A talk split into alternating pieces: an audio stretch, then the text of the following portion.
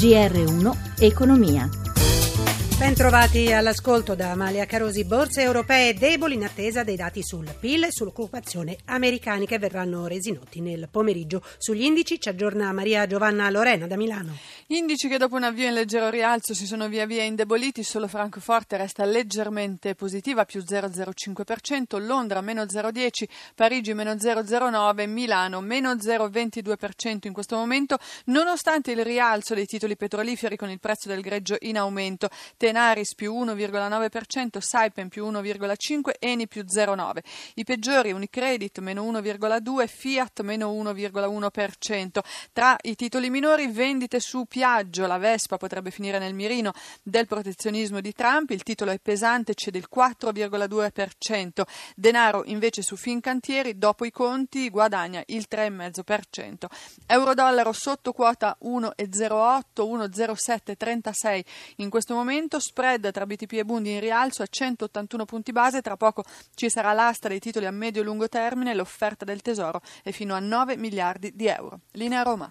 Grazie Maria Giovanna Lorena. L'agricoltura come strumento di integrazione. Più di 12.000 titolari d'azienda sono extracomunitari. Se ne è parlato alla conferenza economica della Confederazione dell'Agricoltura Italiana in corso a Bologna. Al microfono di Anna Trebbi sentiamo il presidente Dino Scanavino. Puntiamo a far emergere il valore che l'agricoltura e in particolare gli agricoltori hanno in questa società non solo dal punto di vista economico ma anche dal punto di vista sociale. Siamo i tutori, i cultori del paesaggio, del territorio, contribuiamo a mitigare anche i cambiamenti climatici e poi produciamo cibo e ci stiamo impegnando a lavorare su un sistema di sostenibilità ambientale, economica e anche sociale. Guardate anche al lavoro. Siamo dei grandi datori di lavoro alle popolazioni immigrate e caporalato è un fatto residuale. Abbiamo raggiunto un livello di integrazione sociale nelle campagne che potrebbe essere un caso di studio. L'agricoltura è ancora uno dei motori della nostra economia?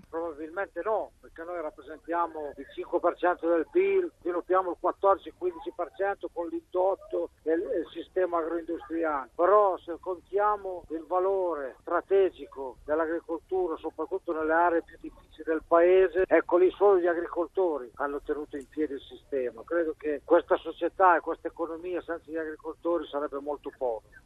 Le biotecnologie e i giovani, se ne è parlato in, in un incontro a Milano. Antonello Marzio.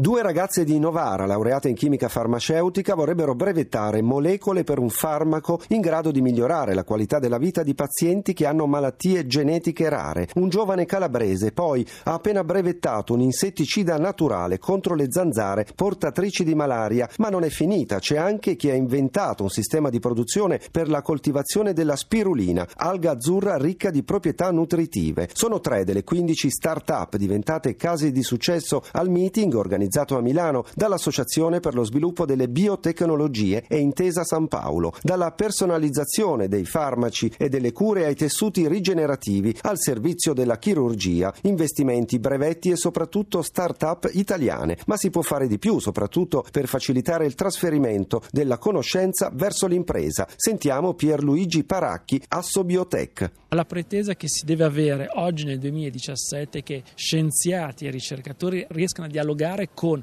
imprenditori e con la finanza e con il venture capital. Quindi molto spesso questo gap culturale per cui a oggi non riescono ancora a dialogare con lo stesso linguaggio con venture capital e imprenditori fa sì che ci sia un grosso ritardo nella trasformazione di questa scienza in, in prodotti, in nuove terapie, in nuovi farmaci. Il biotech senza dubbio è il settore a più alta intensità di ricerca, un comparto in grado di generare un giro d'affari annuo di 9,4 miliardi di euro, occupando 9.200 addetti.